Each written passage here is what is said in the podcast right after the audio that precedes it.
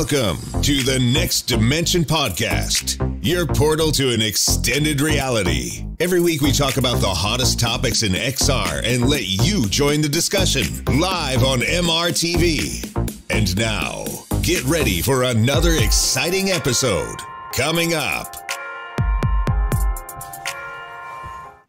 Hi, and welcome to the second episode of the Next Dimension podcast, where every week we're going to talk about the hottest topics in VR and AR. And this second episode is already a very special episode because we have a very special guest. It's Guy Godin, the developer of Virtual Desktop. Guy, how are you doing? Very good. Thank you for having me, uh, Sebastian. Really oh, appreciate it. Guy, I'm really uh, honored to have you on the show. As you know, I'm a big fan of virtual desktop, and you have brought wireless PC VR streaming to so many people for the Quest 1 and Quest 2. So thanks so much, and I'm so much looking forward to talk to you in this podcast. Also, of course, here, our resident guest, it's Tony from VR 365. 365, 365. So, Tony, how are you doing today? I'm doing good. Absolutely. Great. Great to have you here back. And wow, I can't wait for this today's talk because it is a really, really exciting one since we have a very special topic. And the main topic of today is is actually Facebook's dominance in virtual reality bad for virtual reality? So, we all know that Facebook has invested so many millions into virtual reality. And well, they've given us so many amazing things, right? Like all the software that no we wouldn't have like Lone Echo and all these special games if it wasn't for Facebook, right? And also we wouldn't have a Quest 1 and a Quest 2, which is very affordable at $299 and they really help to push it into the mainstream and allow more and more people to get into virtual reality. So, without a doubt, they've done an amazing job with pushing out VR. But also, we need to talk a bit more about the dark side. yeah, the dark side of this Facebook dominance. What does it actually mean? And might it actually be hurtful to VR? Like, how about the competition? Do they still have a chance to get into VR for a hardware company that probably wants to build a VR headset, right? And how about all these people who build great software for virtual reality, like Virtual Desktop from Guy Godin, for example, or like the YUR Fitness app or like Bigscreen, do they actually still have a chance if Facebook has this kind of dominance? That's what we're going to talk about. And also, of course, we're going to find out more about Virtual Desktop, the original from Guy Godin. We're going to find out about the backstory, all these interesting stuff. And I really can't wait to learn more about this. And also, we're going to talk a bit about the, the current topics. We definitely will talk about Jurassic World Aftermath, the game that currently that came out for Quest 2, and also again we're going to talk about Medal of Honor because now we've played a bit more than last week. So that is going to be really, really interesting. So, for all of you who have not yet heard about the Next Dimension podcast, this is a very new podcast. It's the second episode, right? And in here we talk about VR and AR, of course.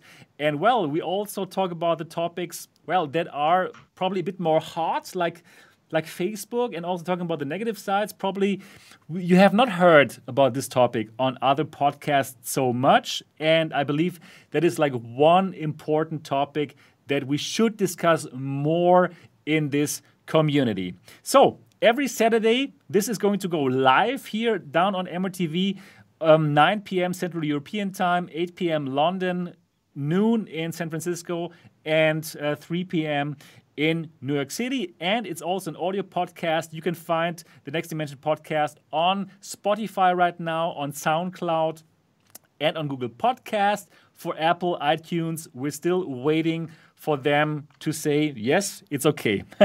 All right, so you can have us as um, audio podcast as well. And one more thing, one more thing I need to say. This podcast is also about you, about you audio podcast. You can find oh, also it's this is also about you joining this podcast and like making your opinion heard. So you can vote. You can vote live if you're watching this live. Check out the link down in the description of this video where you can vote on the question Is Facebook dominance actually bad for virtual reality? And you can answer. You can either say absolutely, it's very bad for the ecosystem and the competition gets killed, or you can say, yeah, it's not good and I might switch if there is some competition for the Quest. Or you can say, no, it's all right. They are pushing VR to mainstream. Or you can say, absolutely not. Without Facebook, VR would be dead already. So please vote. The direct vote link is down in the description of this video. So please make your voice heard. This is how you can directly like enter um, this this this is how you can make your voice heard here on the podcast. So please, please do simply vote. The link is down in the description of this video.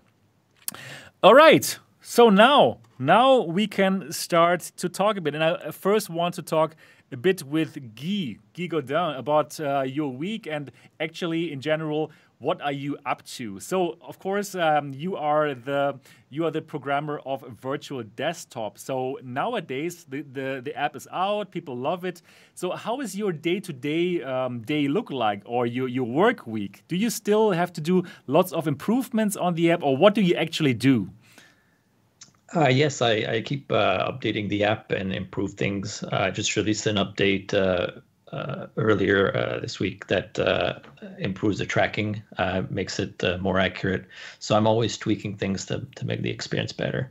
and otherwise, I do lots of support on on Discord and Reddit and Twitter. So I try to answer questions that people have and help them because there's a lot of of possible things that can go wrong right when you stream uh, VR games from your computer. Right, your network setup is important. Your what you have installed on your computer can affect things. Right, so it's lots of support to do.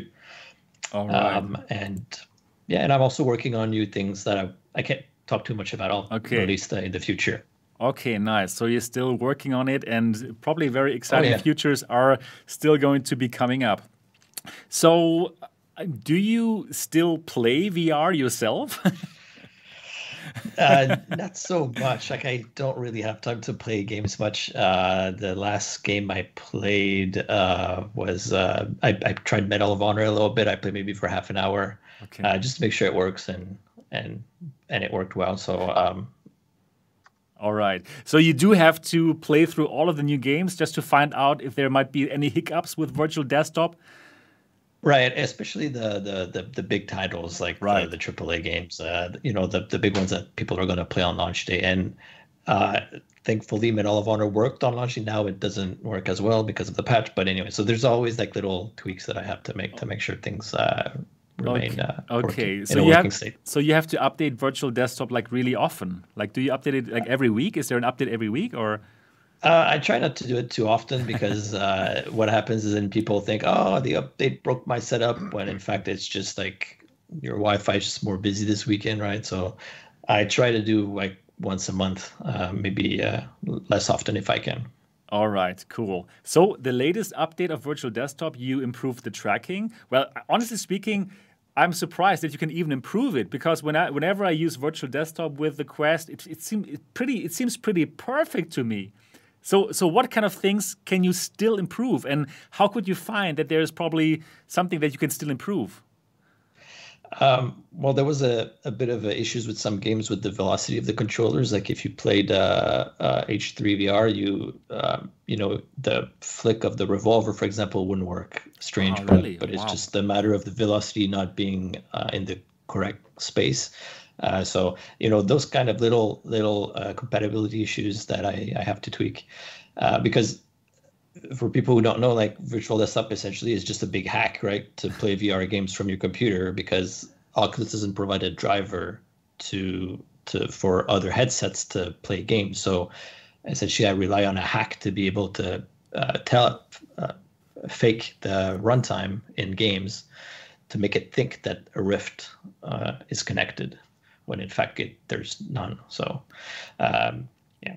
Right. So probably, yeah. Now it just came to my mind that probably there are some viewers or listeners who even don't know about virtual desktop. Guy, Before we keep on talking about virtual desktop, could you quickly tell our viewers and listeners what virtual desktop is and what it can help them do?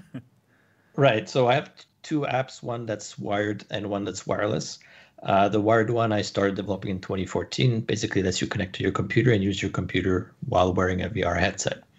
The wireless version, which works on Quest, uh, today in Quest 2, uh, does similar things where it lets you connect to your computer wirelessly, uh, but it also has an added feature uh, that lets you stream uh, PC VR games from your computer to your headset so that you don't have to use a cable. All right. Basically, that is the functionality that everybody wants, right? To play wirelessly. Right to i mean sure there's yep. also some people who want to work on their computer that's for sure and that's how you started right yep. but i really think like wow this this ability to play your lone echo like wirelessly on your quest 2 that is pretty amazing and that's only possible now with your app right because it doesn't it's not being supported by facebook like by themselves they want to do that and we're going to talk about that later but right now it's like you have to get virtual desktop to make it happen. Right and and that was the only way also when the quest launched. Um, i you know i pushed an update to my app a few weeks after it launched and there was no link cable at the time because didn't announce anything like that. Right. So that was virtual desktop was the only way to play your pc vr games at the time when it released. Exactly. and then a few months later they released oculus link which is a, a cabled version uh, if you want of, of that feature and they still haven't released the wireless uh, uh, feature Right. So uh, so so far it's the only way. Or you know, there's uh, some open source software that lets you do that, but generally it's a little uh, hard to, to to get it going. Right, exactly. So for all the people who are using a Quest and who are wondering, like, okay, how could I probably play PC VR games? Of course, there's the link cable, which is very nice, but it costs like seventy nine dollars, which is, in my opinion, very expensive for a cable. And in Europe, it's yeah. even more expensive. It's like 89 euros, which is like $100. Yeah. So it's very expensive. And your app, you can get it for, I think, like $15. Is it correct? Or is it 20 $20 US. $20, okay, $20 US. And well, it's cheaper than a cable and you don't even need a cable anymore. So everyone right. who still is wondering how to play PC VR games on the Quest, definitely look into virtual desktop and you can you can check out the link down in the description of this video and of this podcast. I've linked um, Guy's Guy's website, and well, you can check out Virtual Desktop there, and you can get you can buy Virtual Desktop in the Oculus Quest store. Right? That's how you Correct. would go go about it. Yeah. Yeah. Okay. Cool. Guy, I'm so much looking forward to know to get to get to know everything about your app and all your thoughts later in this podcast. So thanks about thanks first of all this. Then Tony, how are you doing? I'm doing good. Okay, how was your week? What did you what were you up to? Did you play some VR stuff? What did you do? Uh yeah, well, one of the things I was working on this week is so on VRGameRankings.com, I had this one ranking where it was all about the best free Oculus Rift uh, games and experiences. And if you did like a Google search and this popped up, it was like a super old list from like a couple of years ago and it was super embarrassing because i had like robo recall and all these different things that were free when you bought an oculus touch they were free but now 2 years later they're not free. And i just forgot about this ranking and it was just out there and it was giving bad information. So i wanted to fix it all up and, and make it more uh, up to date and so I was doing that. So I was really looking into like what's all the best free games and experiences. And then just the other day on my channel, uh, I did a show with Chris Richardson where we talked about a lot of the best free games and experiences. So if there's anybody out there that is a brand new like PC VR person and you don't want to spend a lot of money on stuff, there is an incredible amount of free games and experiences. And we were really getting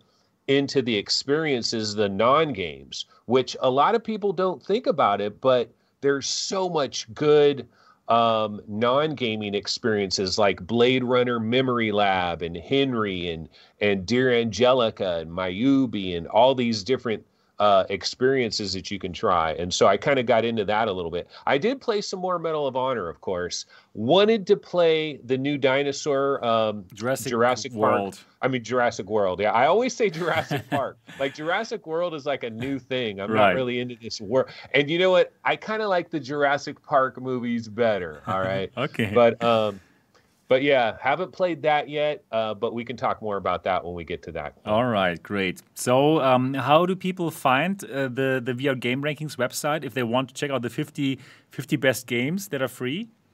Uh, yeah, you just go to vrgamerankings.com, and then at the very top, there's like different categories. And and Oculus Rift, it's the top. You just uh, put your cursor on the Oculus Rift one. There's like a drop down menu, and the top 50 uh, free Rift games and experiences is the right. list. And I'm going to be updating that list more.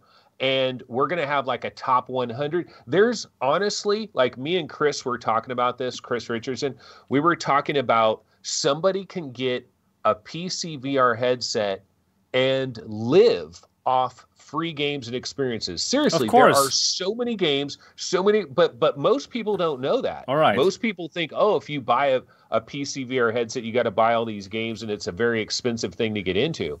It's not that. I mean, there's so much content to be able to check out. You can play Rec Room forever. You can play Altspace for forever, right? You can you can find so many things in VR, VR chat. chat. It's never going yeah. to stop. It's amazing. Yeah, you don't have to spend so much money, and you can even meet like new friends. So yeah, it's amazing, great.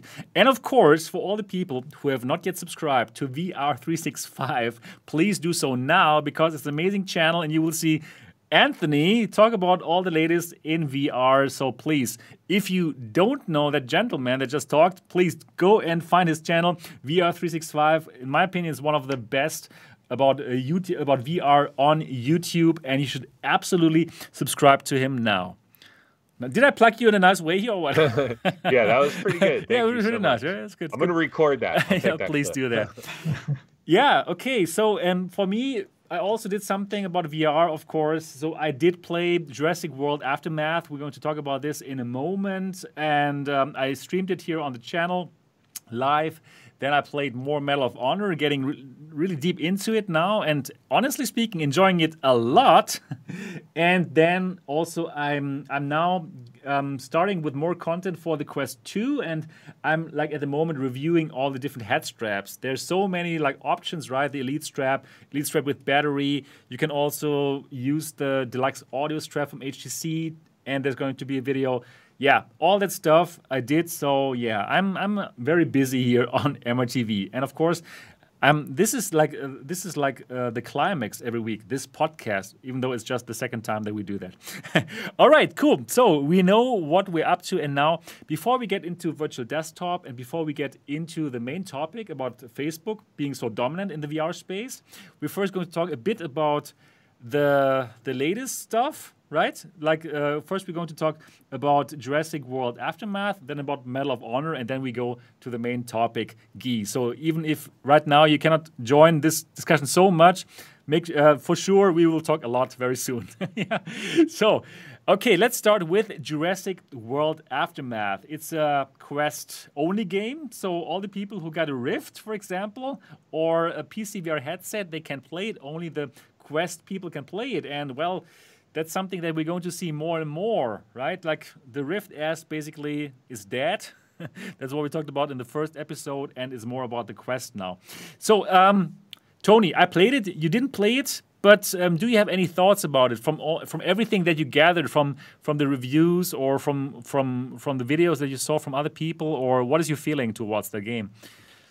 Well, it's definitely one of my most wanted. Like, I really wanted to play this game, and my plan uh, my plan uh, for this week when I found out that it was coming out. That's another thing. Like, I don't know about the marketing strategy. I, I, guess maybe we could talk about it later with Facebook, but their marketing strategy with a lot of these games is interesting to me because we knew about Jurassic Park, uh, Jurassic World Aftermath. We knew about it, but you don't get any kind of a release date and then you find out and oh it's coming out tomorrow which is like a surprise sneak attack kind of a thing. And and there's a um th- there's a strategy to doing that because you do that and people are like oh boom it's out. This, this is awesome. But there's also a strategy of like maybe having a trailer a couple of weeks in advance and saying, "Hey, this game is coming out on December 17th," and then everybody's kind of like, "Ooh, Jurassic Park is coming out on December 17th." You know, so it's kind of interesting they do these sneak attack things, but definitely one of my most wanted games to to try, but I've got a problem And this goes back to Facebook. It's like I've got these two different accounts, and I wanted to buy Jurassic World Aftermath in one of my particular accounts, and I ran into all these issues today, and so I couldn't buy it. It's it's a long story, what but kind of it's issue? just well, so so the thing is, when I first got my Oculus Quest 2, I I tried to connect one of my Oculus accounts to it, and then obviously it wants to link to a Facebook account. So I put my VR Game Rankings account on there, and I connected it to my personal Facebook account. And so I'm playing games from my VR Game Rankings account. Everything's great. But I had a bunch of Oculus Quest games that were on this other account, my VR the the VR Roundtable account, and I wanted to switch to that one. So I re I factory reset my Quest and was trying to put the VR Roundtable account on there, and then it also wants to link to a Facebook account. And this was like the first day that I got the Quest, and this was like the launch day, and I just was like, eh, I'll just do use the same account. Maybe it'll work. I don't know. So I used my same exact Facebook account and it worked. And so now I'm in VR Roundtable with my with my single Facebook account and I'm able to play games. Everything's great.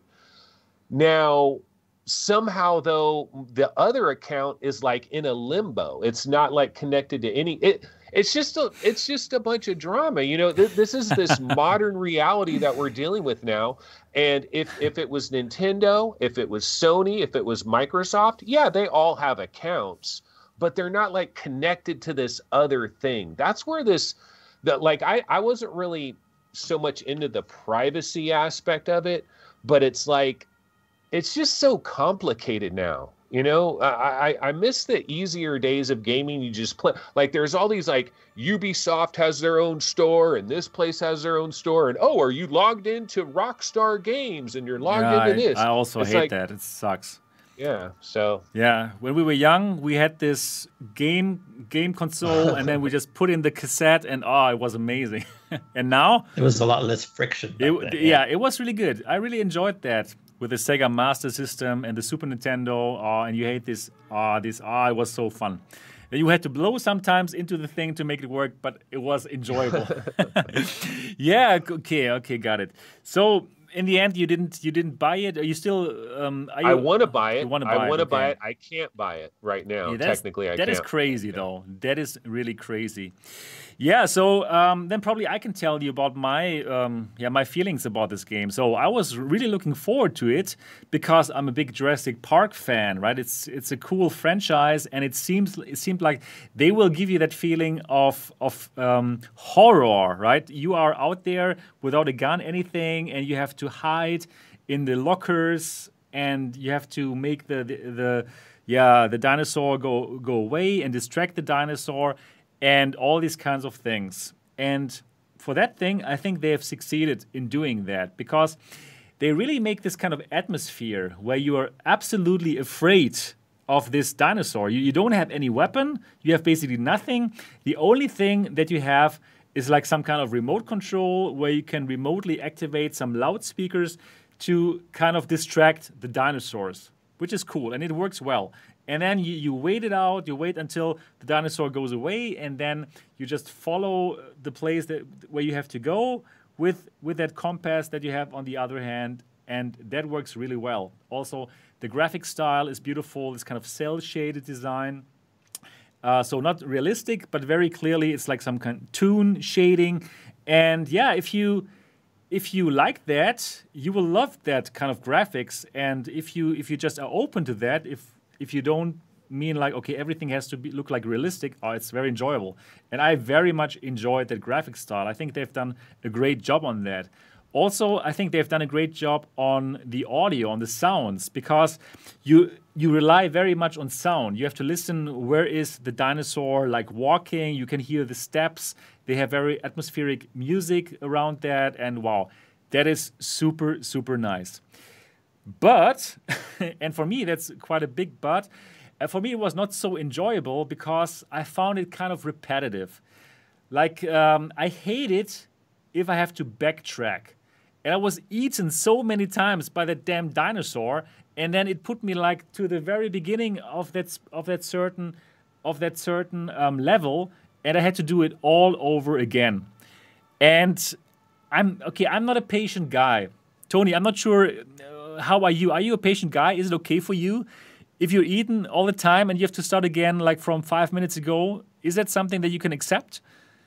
I'm patient for a while, but yeah, after a while you lose me on it. Like I'm I'm I'm like, okay, okay, I get this and I got to learn it, but like if a couple hours later it's like like, you know, if it's my fault, I can deal with it.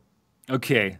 Okay, right. Yeah, it was definitely my fault because, of course, you first have to learn how to distract the dinosaur, and then you get a hang of it, and then it's cool. It's it's it it absolutely has its moments, but uh, yeah, it is it is kind of like repetitive. I think, in my personal opinion, and um, also later later in the game, there's some kind of inconsistencies which are not logical. So then after the first level is done, the first level is all about like hiding in lockers and letting the dinosaur go somewhere else and distracting him. The second level is more about you are in the dark and you have like a flashlight, and um, there is some other kind of dinosaur which is going to spit some stuff into your face.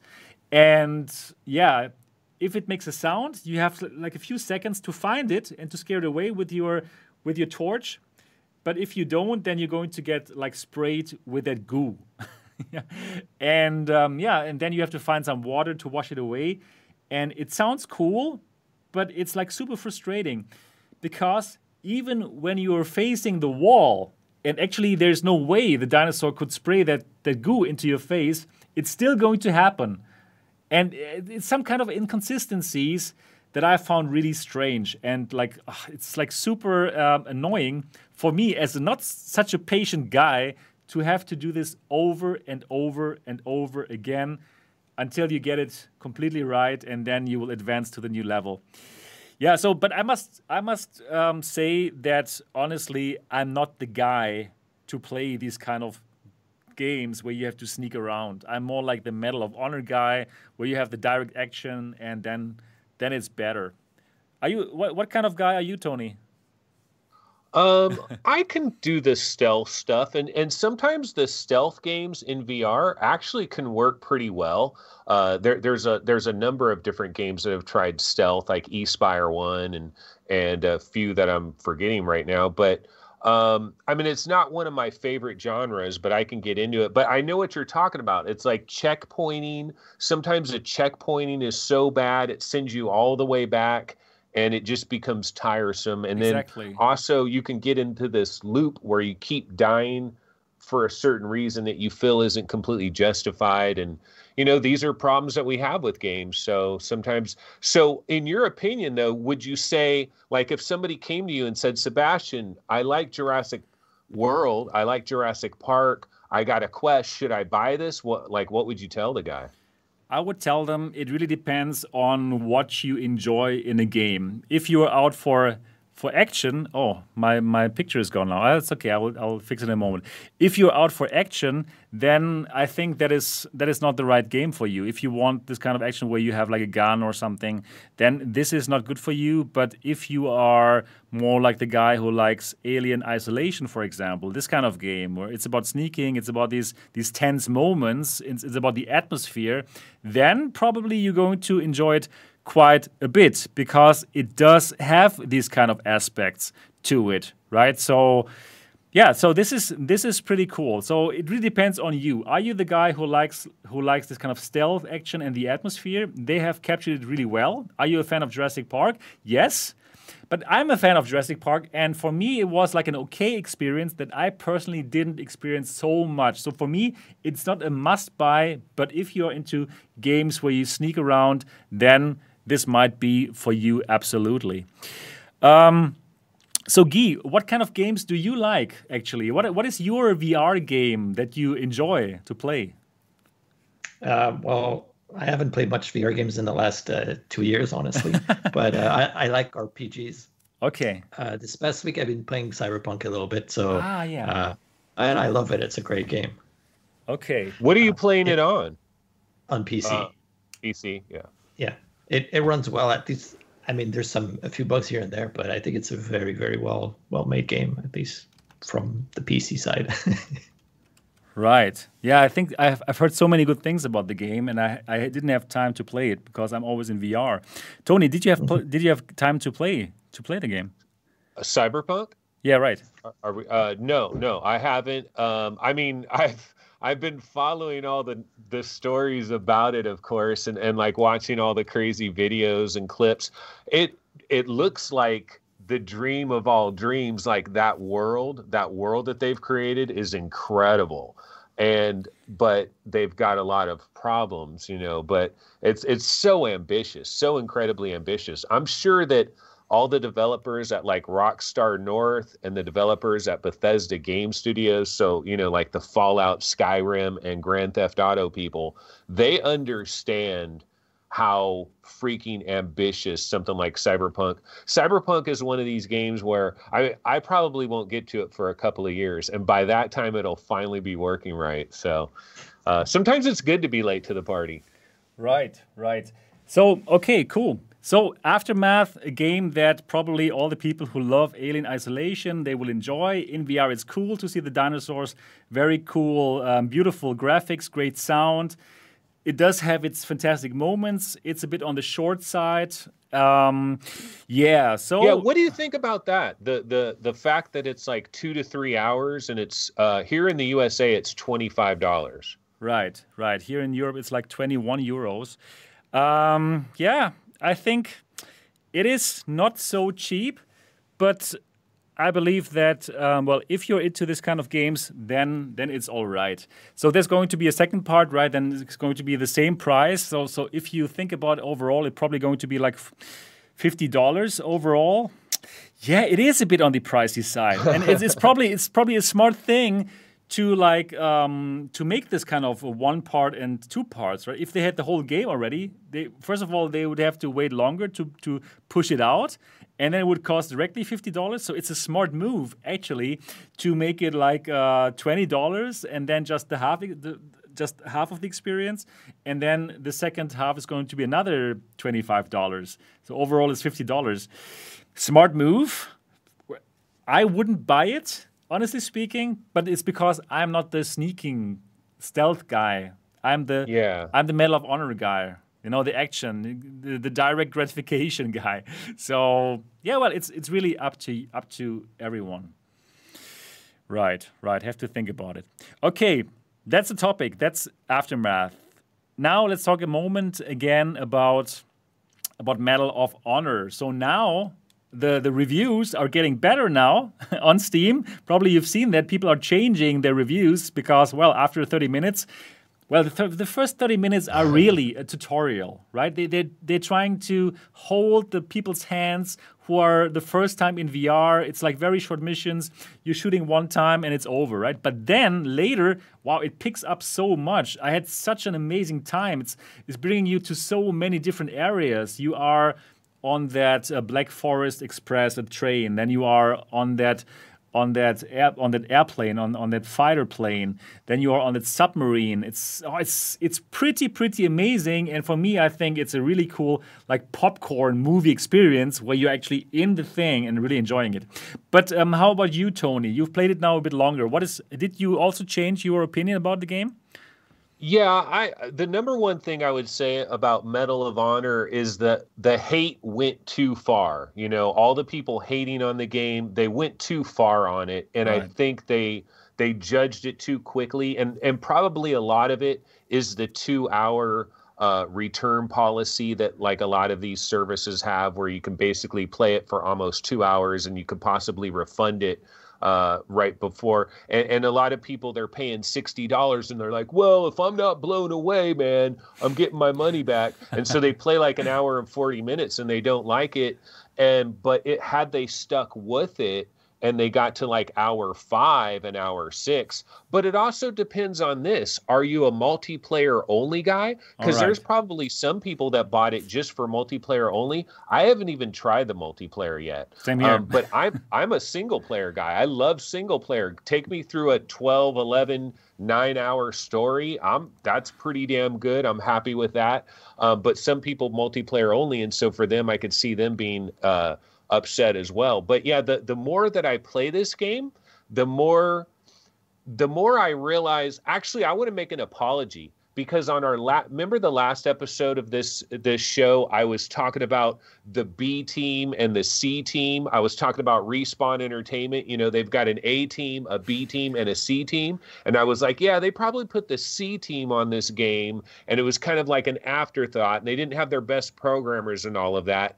And I was basically talking out of my you know what because the more that I played this game, the more I realized I needed to slap myself because they had some talented people working on this game. I will tell you that the interiors of a lot of these rooms, the the detail in just little things that are on tables, um, just fabrics, um, all kinds of little things it's it's a very detailed environment even though like our headsets aren't maybe the best resolution and stuff like maybe we can't really appreciate uh, what's going on here as much as we'd like to but incredibly detailed uh, the human characters that are standing in front of you and you're standing like you're you're in an elevator with them and they're standing right in front of you and it seems like you've got two human individuals that are standing right there. I was really impressed too with the hair of that one yeah, guy. the hair is You- good. Yeah, the yeah, hair is great. yeah, the hair. I was like, wow, they're doing hair pretty good now. And I'm right here by this. I'm like, the dude is right next to me. I feel like I can grab his shoulder and say, hey, man.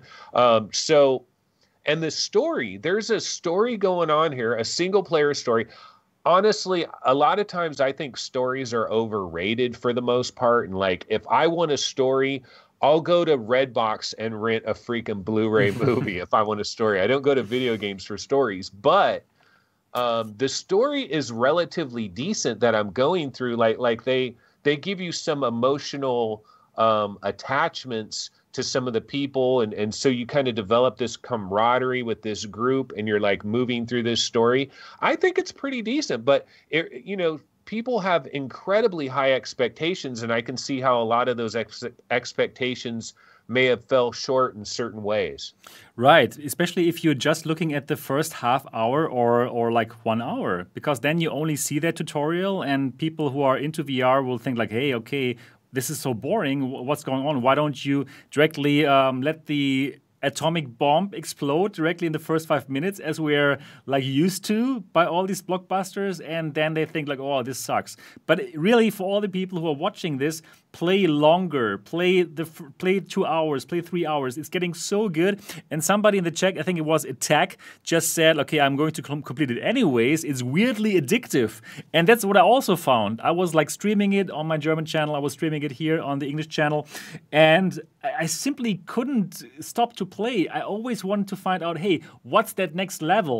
Because they're putting it, putting you into so many different interesting scenarios, right? On the tank, in the train, into the Gestapo headquarters, and so on and so forth. And you really feel like you want to keep on playing. It's weirdly addictive. And I've also seen that with my fellow other streamers who are streaming the game. They say, okay, I'm going to stream this for an hour, and then they're streaming like for three, four hours because it is so good. It's going to suck you in.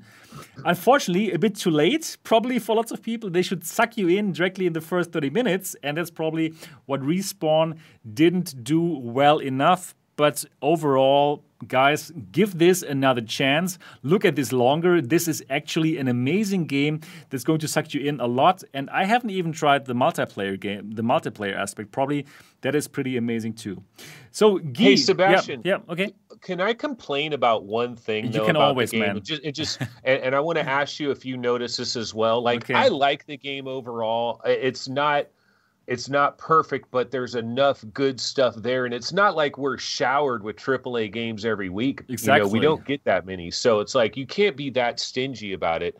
Um, but the one thing that I don't like about it is there are certain parts of the game where you know you're shooting the bad guys and all of that and you keep getting killed and what what it, what the game kind of turns into is like grab a syringe stab yourself grab a syringe stab yourself shoot a couple guys grab a syringe stab Okay, yourself find yeah. a syringe real quick you know what i mean I know you Like, mean it's a bit too turn- it's a bit too simple. You mean like uh, like it's just hectic it's like it's like i got to do this now i got to grab this gun and then i got to switch but man, this you gun know what? Like war is damn hectic. i guess so yeah, guess right. It's so. like wow, it's like a very stressful situation, and I think they they did catch it. Like overall, for me, when I played this, it just feels like a popcorn movie, you know, like it's a blockbuster movie.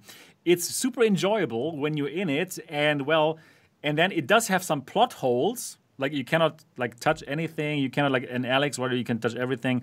But overall, it's a really enjoyable experience, and the presentation is just like wow. It's it's pretty amazing. And I played it both on the Quest 2 and on the G2, and it's just like wow. It's it's pretty cool.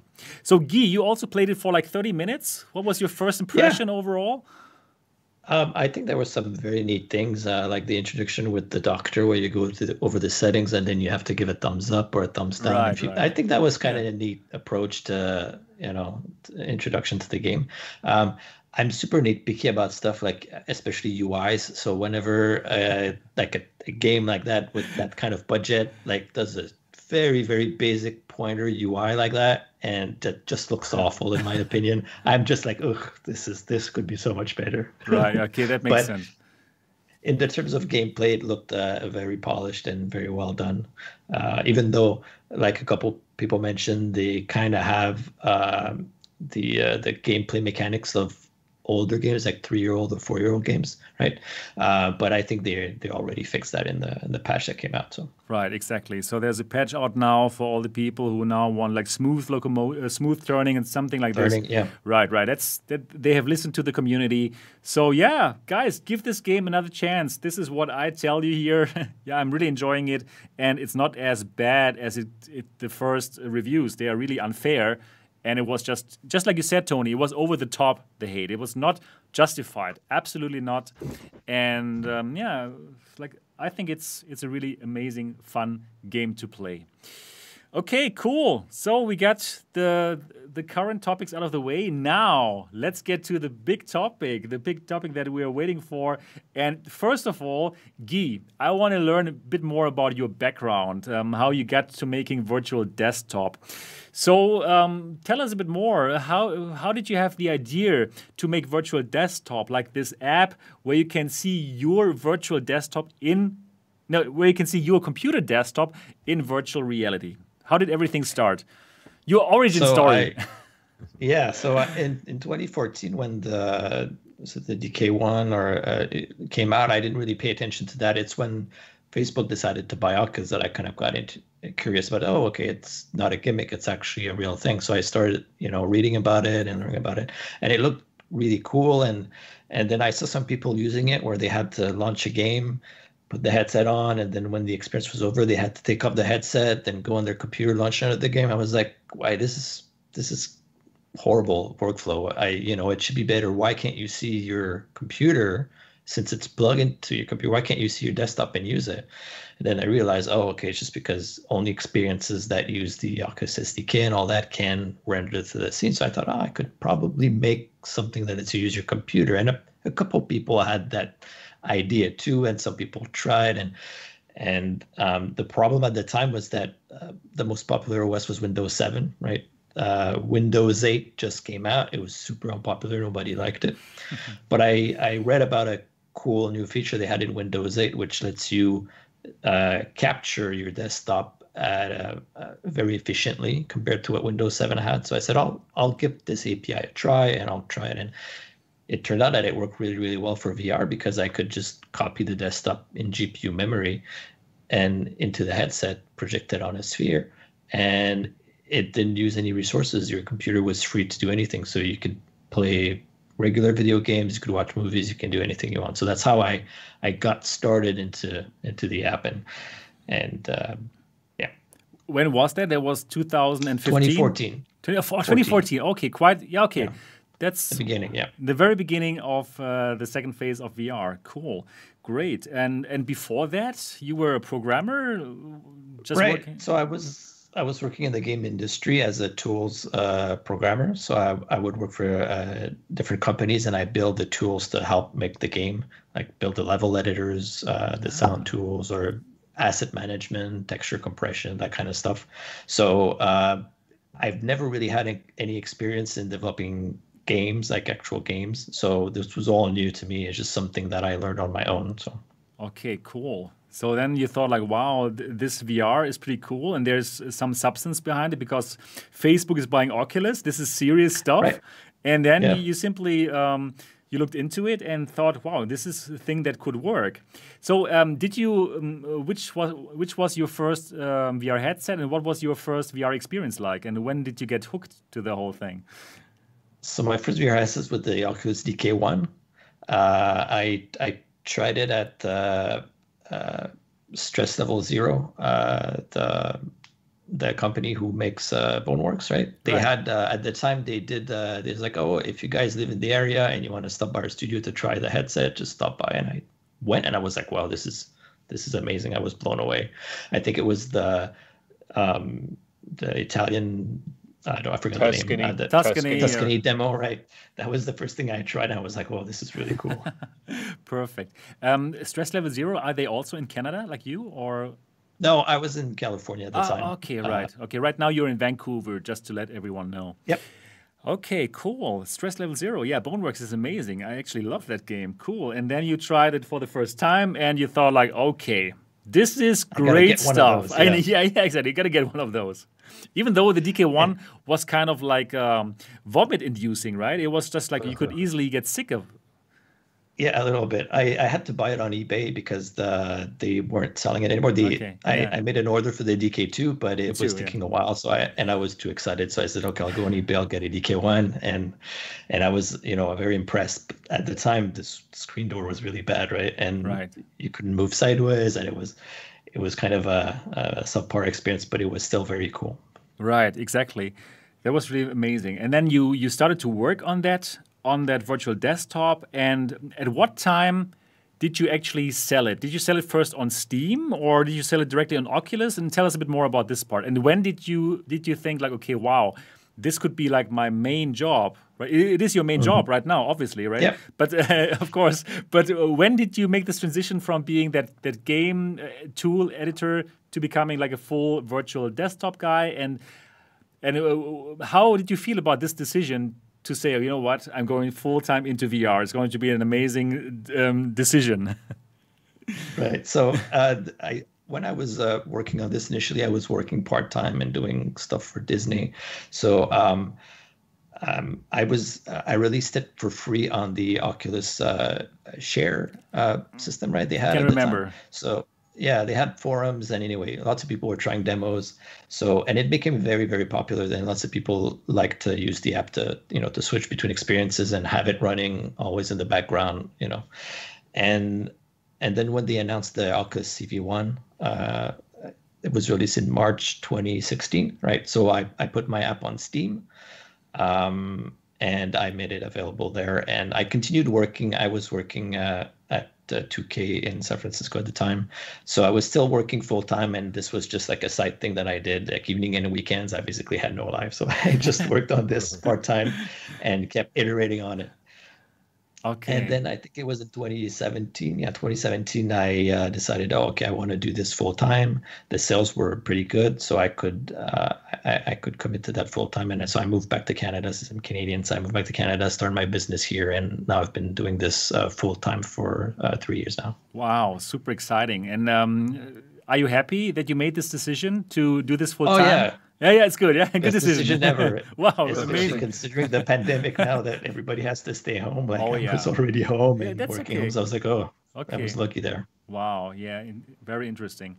Cool. So virtual desktop, this amazing app where you can see your desktop in the in the Rift and then also on Steam VR, right? You you have it on, on both platforms.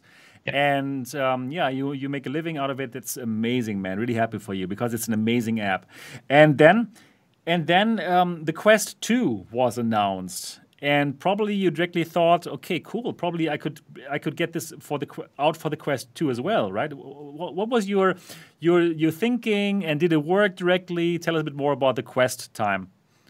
Yeah, so when I moved to Canada and started working full time, I started working on the mobile version of my app. So for at the time it was for Oculus Go and Gear VR, right? So I started work on that, and it's very different tech because it's it's not connected via HDMI or DisplayPort, right? It's streaming wirelessly, so I have to compress the desktop the video, stream it, and then decompress it on the headset. And so I have two apps, one running on the PC, one one running in VR.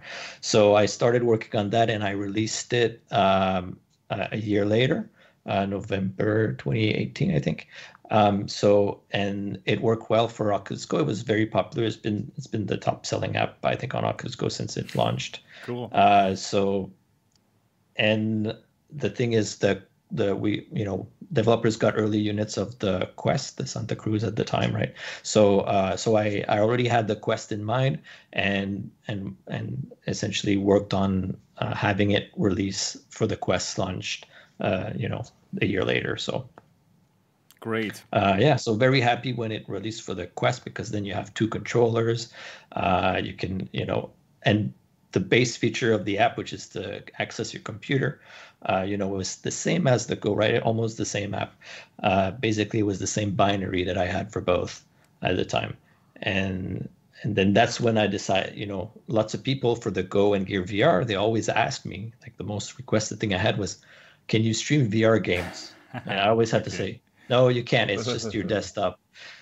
But the thing is, you know, lots of people were right. Uh, you're already connected to the computer. The latency is very low. You can play regular games. Why not stream VR games? And I always thought, eh, you know, I could I could give it a try, right? So I I worked on this in in the background and didn't really tell anyone. And and then when the Quest came out a few weeks after, I decided, okay, let me just put that in, and then I'll let people discover it. And then I didn't publicize it. I didn't announce it. I just put it in. That's amazing, man. I wonder the first guy who who found out about this, who just tried to start Steam VR, like, wow, this works. This must have been yeah. incredible. And the nice thing is that it's kind of automatic, right? So you you're just connected to a computer and then you just launch Steam VR and it just worked, right? Wow. And the nice thing is that Steam VR has an API to create a driver for any headsets, right? Because SteamVR supports any headsets that you want, right? So you can write a, a, a, driver for a headset, and that's how Virtual Desktop worked initially. It was a custom driver for SteamVR that made it think that you had a, a headset connected, and then it sent the image wirelessly over the to the Quest. So, and and that worked well, but there were a lot of compatibility issues with that because lots of games that ran, if they ran against OpenVR, they assume that you have a Vive, right? Most games were made for either Rift or Vive. So he says, oh, if you're not running against the Oculus SDK, you must have a Vive. So it shows Vive, Vive ones, and then it the controls didn't work very well because it assumes you had a touchpad. So there were a lot of compatibility issues. So I think it was a year ago I switched to a different approach where I I I essentially rewrote the entire Oculus runtime, kind of like what um, Revive does. And so that way I'm able to fake a Rift being connected to the computer, even though there's none.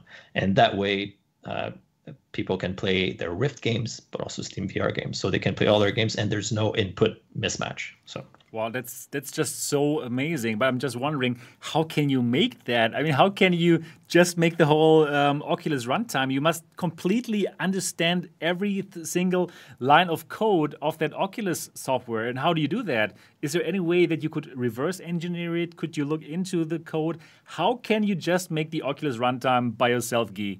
How is it? How well, is it possible? Not, I didn't replicate the entire runtime, mostly the important parts. But the thing is, it's a black box. There's no source code for it. There's just an API, right? Okay. So it's just uh, and and basically, I have to kind of guess what they're doing and try to do. And still, even today, you know, even a few weeks ago, I realized, oh, okay, I I figured out how it actually works under the real runtime, and then I implement it correctly on my side. So it's it's a lot of uh, guesswork. Try this, doesn't work. Try again. Try something else. So it's a lot of uh, trial and error. Well, that is that is really unbelievable, and I can just tell you, you must be, and you are an unbelievable programmer. So actually, I'm also a programmer from my actual job before YouTube. But as you can tell, I'm obviously not such a good programmer, so that's uh, why I'm doing YouTube. But you, man, you are really like an amazing programmer to be able to to rework that Oculus runtime to make it work as good as it does. That's amazing, man, and really congratulations to that. So, um, how was you feeling when, for the first time, you were in your Oculus Go or in your Quest, and actually you it did work? Like, wow, you could play Steam VR games, and you felt like, damn, this is amazing. I have something here on my hands which people will love and want. How, how was it feeling? And when how, uh, how long ago was that? It was not instant like that. It was more like this doesn't work and then try again try okay, okay. you know try different things until it kind of worked and then the latency was horrible and then or i had some glitches. So it was kind of a, a work in progress really. I think when i initially released it on, on quest and i didn't announce it it wasn't really that great right? So uh, the first initial impressions were that people you know thought there was a lot of controller latency and it didn't feel right. So i had to do a lot of polish until i was happy with that. I think now what i have today i think i'm pretty happy with it because it's really hard to notice the latency. Um, you know there's since i don't have access to, to uh, uh, space warp on the rift right? That's uh, that's something ah. that helps the pc runtime to essentially generate frames if you're uh, if if you're computer is not fast enough, right? So I'm I'm those parts I you know it's out of my wheelhouse completely. I I wouldn't be able to re-implement something like that, or it would take me months if I tried. So I kind of have to to deal with that differently. I can do time warp on the quest side, uh, but as far as positional stutters and all that, like I can't mitigate that. So it's not perfect still. It could be improved, but okay. All right, got it. Um, but great that it works anyways. And I just saw my pictures gone away, but again, it doesn't matter so much. Um, okay, so at one point you you found out that it does work, and it, so you have improved it, improved it, improved it, and at one point it was really good, and it was then in the software, and people could could buy your app from the normal Quest store, and then the word spread, of course, right? That hey, right. You, you, can actually play the Steam VR games with this uh, with this app. This app is good. Go buy it, and then lots of people bought it, and of course, that is that is an amazing thing to happen. But then it seems like Facebook also found out that you can stream VR games, uh, like PC VR games, and it, it, seems like they were not happy about it. And how did they contact you, or did they directly close down the whole app? How did that happen? And how did how did they approach you? Tell us a bit more about that story. Right. So basically, the, like the, it started spreading online that oh, you could actually stream VR games from your computer with virtual desktop and all that. And then, you know, Oculus a few days later, they called me and said you have to remove the feature from from the store because it's not uh, something that we can guarantee a good experience. So you have to remove the feature, otherwise we're going to pull your app from the store. Wow. So I was like, oh, okay. Uh, and you know, the sales on Quest were at the time were about you know 50% of my income, right? So if I decided to leave it there and be pulled from the store, then it'd be half of your income gone, right? So I had didn't really have a choice. So um, that's why I decided to uh, remove the feature as they asked. But I I made a patch available on SideQuest uh, so that people could still access the feature um, from the app. So they have to buy the app on the Oculus Quest store and then apply the patch from SideQuest, which is still the case today. People have to go through uh, those hoops to to get the feature, which I think is unfortunate because it works really well for the majority of people. So exactly, I think yeah, it, it works perfectly. For me, it works really perfectly, and I'm like impressed how well that works, and. I think it's it's so sad that people have to jump through this hoop in order to make a virtual desktop, your virtual desktop, run as good as it does with that wireless feature. Mm. Because that hoop is quite a hoop to to jump through, right? I mean, yeah, it's hard for a lot of people. Like it's it's easy for tech folks or people who have been in VR for years, or or people who who know how to know their way around with computers. But for the average users out there, like you have to install ADB drivers. It's complicated. install another like it's very very complicated for the majority of people. Exactly. You have to make this organization and probably give put in now put in your credit card details to make this happen. And it's it's like it's getting more and more complicated to make it happen. And so so so that is really like a sad story, I think. And uh, yeah, we're going we go we're going to get to the bad part of Facebook in a moment. So yeah, that's that's really unfortunate and un, not so nice that people have to jump through this hoop. So they called you. They called you and said, "Hey, it's not good enough." Yeah. Or wow, okay. All right, got it. And then you had to comply, or 50% of your income would be gone. Probably right now, right. It, is it probably it's even more than 95%? Okay, okay. So now it's like, yeah. wow, your money comes yeah. from from from the Oculus store. Yeah, that makes sense, right? Because they're so dominating. Like Facebook is so dominating the space right now. And here we arrived at the main topic of today's podcast the facebook dominance so right now honestly speaking let's let's just say it as it is facebook is dominating our industry right the industry that we love virtual reality so they have put so much money into it of course, right? That's also a great thing. They've invested so much money into it. They have made all the games that we love. Like they've they are the the company who's really driving that space, right? With with uh, all the games and with the great hardware, like the Quest 2, it is pretty amazing if you just look at the hardware, right? It's like it's like a it's like a marvel, like like two hundred ninety nine dollars with that XR2 chipset. It's very cheap. It is beautiful. It is even comfortable. I think it is. It is like really truly amazing. So it is they have they have done a lot of good for VR, I would say, right? Uh, Tony, would you agree with that? Yeah, yeah, it's it's a conundrum because Facebook is the best thing that has ever happened to VR and the worst thing that has ever happened to VR. So it, it's both simultaneously, and and still to this day is both. Okay, yeah, that is that is really interesting, uh, interesting point.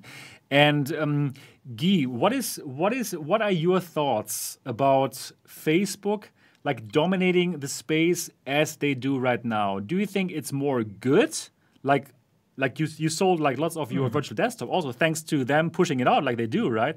Mm-hmm. Or is it more like okay, it, it probably it's also like lots of bad sides for the industry that they're dominating like they're dominating right now? What are your thoughts? Well, I have to say, if Oculus wasn't there, I wouldn't be here, right? So I wouldn't okay. being able to work on this. I would still be working in the game industry probably. So it's because of uh, those early engineers and Palmer Luckey and all those folks who who created the headset that I'm, I'm able to have my business today. So uh, I think they're doing a lot of good. They're doing a lot of research, and and people work really hard and they're doing really awesome things. The the downside is that is that they're a, bit anti-competitive when it comes to to their developers where like for me or for Darshan from Bigscreen where they will essentially try to kill my app. And yeah, that's that unfortunate. Yeah it's kind of unfortunate. It, they seem to to help uh, game developers and they tell you to make games but they don't really like the fact that we're making apps or or if they do it's mostly to kind of know what's working and what doesn't so that they can develop it themselves right? So when i showed that you could actually stream vr games on the quest you know they they probably were working on the same thing but then they decided oh no remove the feature most likely because they were working on the same thing right? They were working on oculus link which they announced five months later. So it's just unfortunate that they took this approach of of trying to kill developers and and copy what they're doing and put them uh, in. Oh, now we have. Are you there again? Okay, just lost Take you, back. lost you for a moment.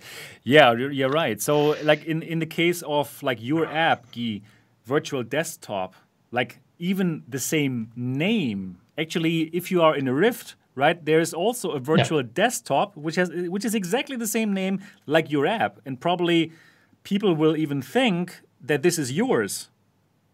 Right. right? So when I released my app in 2016, right, it was only on Steam, and then if uh, I think uh, later in September I released it on the Rift store because they had a Windows 7 requirement at the time, and I didn't support it. So anyway, um, now it does work on Windows 7, but it, essentially the what happened is that they they tried to acquire me. They you know I met with them and they were you know trying to have me work for them, and I what they offered wasn't really uh, worth what the app was worth at the time anyway. So I said no, I'll continue to work on my own.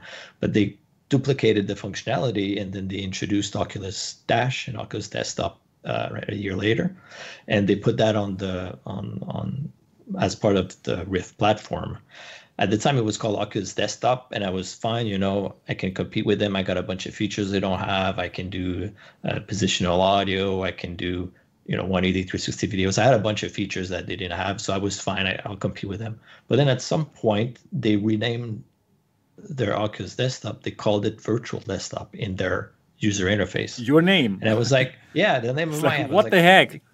Come on, guys. Like I'm trying to sell apps, and then it just confuses people. And even today, I get people asking me or telling me about bugs they have, but they're talking about Oculus desktop, not my app. And it's a support nightmare because then people are wondering which one is which. It's like, come on. And so I had to pull my, I recently, like a few weeks ago, I had to pull my app from the Rift store. Uh, it's not there anymore. What? Because, well, it's because of the cross buy thing. Like my app wasn't cross buy because they're very different between the mobile and the PC version. And it's not very clear on the Rift uh, store that you're buying an app for Rift. So lots of people, like when the Quest 2 came out, my my sales spiked on on the Rift store. I was like, oh, this is weird, and then I just got bombarded with one star reviews. Yeah. What? This doesn't work on my Quest. I was like, no, no, this is not uh, for different. Right, right, right. And and then I was like, I had like a ninety percent uh, uh, refund rate. Right, it was horrible, and I got bombarded with one star reviews. So I just decided I'll just pull the app from the store because this is just too confusing for users. Just you know, go buy it on Steam if you want it. It's available there. So okay, yeah, that makes sense. And so yeah, so I I think it's unfortunate that they're taking that approach, essentially trying to to kill my app, and they kind of did on the on the PC side with the Rift uh, version, and and now on the mobile version, well, it's it's similar. I mean, they they released Oculus Link, which I understand that's something they want to release, but let me compete fairly. Let me have my app on the store, and then people can use whichever they prefer, right? Right, that makes sense. But you know what, um, Guy, I, I still want to go down to that Facebook simply naming their app just like yours. So honestly, if I if I'm just hearing this, it, it sounds like like so wrong. Isn't there is, yeah, isn't isn't there anything that you could do about this? Isn't there some kind of I don't know some trademark or like like you used it first and now you could if you wanted to sue them? Probably you don't want to go into that kind of mess. Or isn't there anything? This seems well, just so wrong. Is, is do I want to hire a bunch of lawyers right. to Facebook? Right. Yeah, probably so not. Probably yeah, not a good yeah. investment, right? Okay. Like, there's nothing I can do. I'm just one guy. Well, I have a few people helping me, but you know, it's a small team. Uh, so it's not something I really want to spend time on. I just want to develop cool things that people want. Just let me develop my things and stop, you know, messing around with my stuff. That's all. Right. And technically, yeah. technically, if it's in their like UI system, like they probably can name anything they want in there because it's you know what I mean. So I don't even know if legally you'd be able to go out to be able to get them on that. Um, you know, but it's neither here nor there. It doesn't matter. Mm.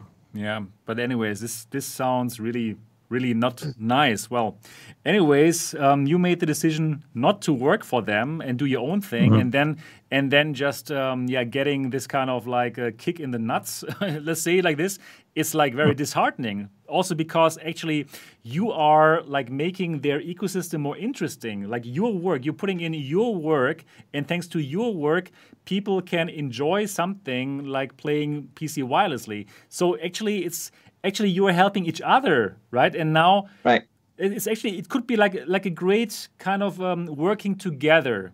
And I exactly. think I think also it is um, a very disheartening signal that Facebook is sending to people like you who are so good in developing and who want to like bring VR forward like like you or like um, Bigscreen they're do, doing amazing things right All the people who've done the the YUR um, fitness app trying to innovate innovate um, um vr which also helps facebook but then mm. basically what we learn what we have to see here facebook is copying the stuff one to one and basically killing off like your work like your app. Right. Isn't it? This is like a. I mean, what kind of signal does it send to developers like you? It's like a terrible signal, right? Either you you become their employee and do the stuff for them, or you're getting like um, fucked. Wait, yeah. one question for Guy though. Um, has Face like now that you know it's a couple of years later and all of this? why don't they come back to you and say, "Hey, let's work out a deal"? They haven't. They haven't come. I mean, maybe you can't say that, but I'm not interested anyway. Yeah. But yeah, no, because the no, is, you, there's no money they could throw at you. No, I mean, I'm I'm doing just fine with the app sales right now, so it's not like. Uh, maybe my wife would be happy, but no, honestly, uh, the the thing is, I wouldn't. I'm very happy working on my own, being my own boss, and deciding what features I work on, and really listening to customers. I have a feeling that if I worked for Facebook, I would be stuck there probably for three or four years, and then they would be choosing what I work on and all that. I wouldn't have power over the direction of the app and what features I want to work on. So, and also the tech that I can use because Facebook uses different tech probably that I'm using. So I'm very happy where I am right now. So it's not something I'd be interested in. Anyway, right, so. right. Okay, that's good. So that's perfect. You can do your thing and just evolve your program how you want it to evolve. Perfect. But um, what do you think is going to happen next? So right now there's this kind of like a way through um, SideQuest to to have the full functionality, right? But well, let me let me tell you what I think. In, in my personal opinion, they're going to shut SideQuest down, like the way that is right now, that it's so easy. That's what I think could happen. And then they're going to have obviously their own version of PC VR streaming, which is going to build into the Quest. And yeah, then it's basically there's no competition for you anymore, and it's over. Right. Well, uh, I have no idea what's going to happen with the new. Uh, you know, they announced that they're going to have a new way to install apps that are not on the store and that don't go through the verification verification process, but I have no idea what's going to happen with virtual desktop in regards to that. Um, you know, I wish I could uh, have the feature available in the store. Uh, that would be great. That would make it easier for for users. Um, and I don't know what's going to happen with SideQuest. I mean, at least what from what I heard that they're working together and all that. So I hope that uh, you know SideQuest survives because it's a great thing to be able to you know browse those uh, games made by developers who were not able to to be accepted on the store. There's some great stuff uh, on SideQuest.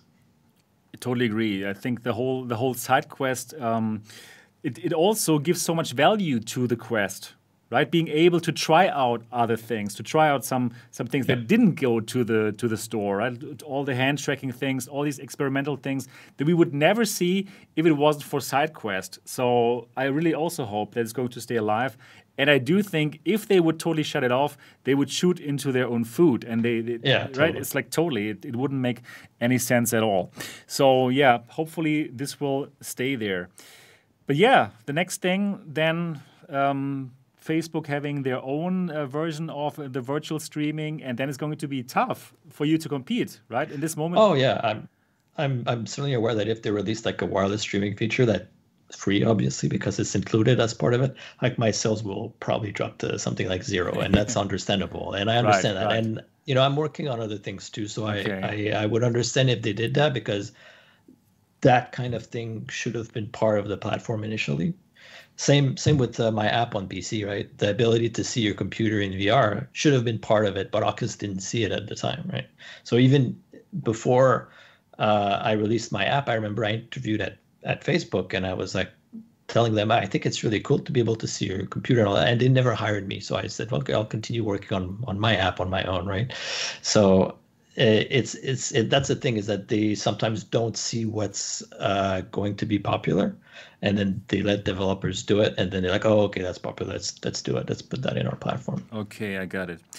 Um, Guy, I have one question for you about um, virtual desktop or something in general that interests me. Like, I really like the Quest. For sure, it's an amazing headset. You know, but what I'm missing right now is that I could have like when I'm streaming, um, like, like the streaming functionality, like streaming to YouTube, is not there by itself, right? Is that something mm. that you could hack into it? I would totally pay for that. uh, yes, technically that's something I could work on. Please do that. Uh, uh, but but uh, the thing is, I, I could only do it for my app, right? Right. Because right. that's that's the the ah, scope of which I have as an app developer. I can only uh, capture the image the image from from what my app outputs. So. Uh, it's probably better if you do PCVR streaming to just stream with OBS on your computer, I'd say, rather than streaming what you see on your Quest because then you have streaming in both directions and you're going to need a really good router if you want to do something like that. Okay, got it. Yep. Wait, speaking of routers, do you have any recommendations for cuz a lot of people are wondering like is there a particular router like if if someone has a Quest 2 and they want to do the virtual desktop thing through SideQuests and all of that, is there anything to recommend there? Uh, personally, I recommend the Asus routers. They're pretty good. Um, um, TP-Link has some good ones, but there are some issues with some firmwares right now with the Wi-Fi 6. So um, uh, just don't use the the router provided by your ISP, right? The, the one they give they give you for free. It's usually trash. So it's best to set that one up in, in bridge mode, right? So it just connects to the internet, and then you connect the real uh, five gigahertz uh, router to that from a reputable company like ASUS or TP-Link or Netgear or something like that. Right, okay. right.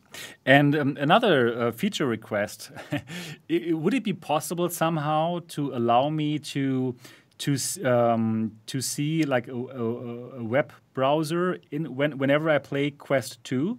Like I'm streaming to to YouTube using some Chromecast, but I also want to have like the the chat in the Quest Two. Is it something that you could make happen? Um, well, I I could in uh, technically in theory I could do it. Uh, it's just it would be streamed. It would be part of the video stream that you have for each eye, so the quality wouldn't be as great. Okay. If if I were at Oculus, I would actually support having overlays. Yeah, right, right. Uh, like we do on PC, right? Exactly. It requires horsepower, which the Quest 2 has enough to do, so it should be able to do that. Uh, I I wish that they allowed uh, third-party developers like your right who had an overlay, right? They kind of hacked it in but I wish they would allow developers to create those things. It, maybe they will do that in the future. Maybe they will do like on Rift where it's reserved to Oculus. Like Oculus doesn't have overlays even on Rift today. It's right. only their Oculus desktop which has the ability to do that.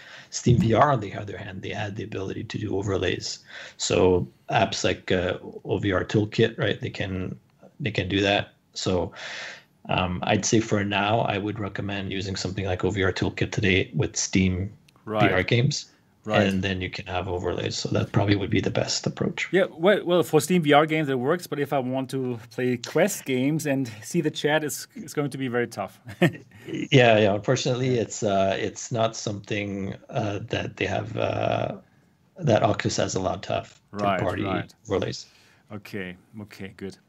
Okay, but let's get back to the main topic. So we found out that it seems that Facebook is, um, yeah, letting developers go wild, and then if they see something that works well, it's they're going to try to probably copy it one by one and then try to uh, yeah to to get the competition away. I'm wondering about one thing: the the business model that uh, of the platform, the the platforming business model of Rift and Oculus, that like getting 30 percent of the of the share of of the money. That that makes sense in general. That's what we know from from Apple, for example, and Google, and they all do it. It, it makes sense. It, it's yeah. it's understandable, right? Like they build all the all the um, community, all the platform, all the hardware. It makes right. sense. But uh, I think it's a little high. It's a bit uh, high, yeah. But uh, because I mean, it depends for. I know I all the developers will say that 30% is a bit high, but I think what Apple is doing, where they make it uh, essentially much lower for the first uh, million or something like right. that. Like, okay. I think that's a good approach because, you know, essentially it's just a credit card processing thing, right? So, it, and most credit cards charge what two percent. So I think they they could be charging 15, 20 percent, and that would be enough. Um, and and like the Bigscreen guys, where you know they can't compete with Facebook because they have that 30 premium, right? So yeah, that is that is the point. and let me let me help um, others to understand it better. So Bigscreen, it's a free app. It's amazing. You can watch um, like your your content, um, your your PC content actually like just like a virtual desktop, but you can also now watch movies. They have this kind of online um, virtual cinema experience where you can buy a ticket and then you can watch a movie, probably a recent movie or an older classic, which is nice. However, on on the Quest, for example, they still have to pay 30% of what they make to Oculus. And that kind of mm. kills their business model because Oculus is also offering some kind of similar service, right?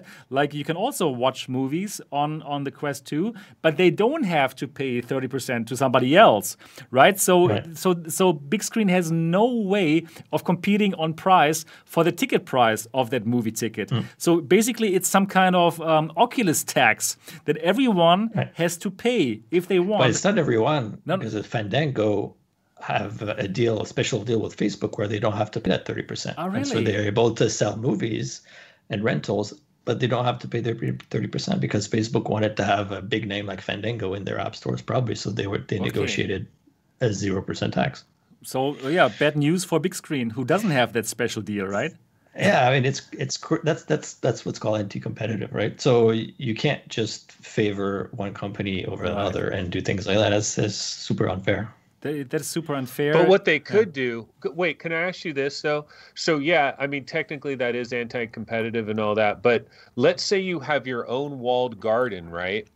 And you have an app. Let let's say Bigscreen was never around, and, and you you have your own walled garden and you have your own app inside that walled garden that basically does what Bigscreen does. And then a company like Bigscreen is like, hey, we want to get onto your platform. Can't you basically say, uh, no, thanks, we don't need you? And wouldn't that be perfectly legal and basically fair because it's their walled garden? Like if you like if you're Disneyland and like some outside taco stand wants to come into Disneyland, Disneyland can say, no, we're we're good, we got tacos here. Right. I mean, they they, they can in theory, uh, but in this I mean, in this scenario, Bigscreen was already there. Already there. So it, yeah. it, it's it's different. But I'm saying like in in my little uh, scenario, it would be okay. But in this scenario, Bigscreen was already there. So it's kind of like they changed the game in the middle of the game. Right, and but it's a problem not just in VR though. That's the same thing that happen happens with uh, Apple and Netflix, right? So Netflix doesn't have to pay Apple for everything you watch, right? They don't have. It's a free app. It doesn't cost anything. They don't have to pay Apple anything, right? So, and and it's a problem because then anybody who wants to compete there, and now you have like a, uh, like XCloud, Microsoft's gaming thing, where the, Apple asked them to have to have the game on the store otherwise they have to pay 30% or whatever which is kind of crazy because it's like giving preferential treatment to some companies or other. Like if it was a small it's your own walled garden though. It's your own walled garden. Sure but when they're they are monopolies like apple and android right that like ios and android they're monopolies and so i think that doing that kind of uh of uh choice of choosing which one is out, which one is not. That I don't know. I I think there should be regulations against that personally. Yeah. Right, right. We'll we'll find out how this plays out. This whole story. Yeah. Definitely. Um, by the way, if um, the Bigscreen guys are watching this, you're also very welcome to join one of our episodes here in the Next Dimension podcast and also talk about your perspective on on the whole thing about the whole um, 30% um, yeah problem for you and how it's tough for you dear Bigscreen to to stay in business with this right? Especially since well, I mean, this is so like dominating the quest 2 yeah i think it's it's fine for me the 30% i don't mind it's sort of been paying on steam and it's right, what, right. you know so i'm i'm technically fine with that i i think it would just be better for uh, smaller developers to have like the first uh the first uh million or first few hundred thousands that they make to not, not be subject to such a high tax. Steam did the opposite, where if your game sells more than I don't know, I think it's 5 million, 10 million, then you pay a lower percentage after that. But essentially, that's doing the opposite. It's not doing it, it's just helping the big studios, right, that are already making a lot of money uh, on their games. So. Right, right. Wow, that's so many things to to think about actually.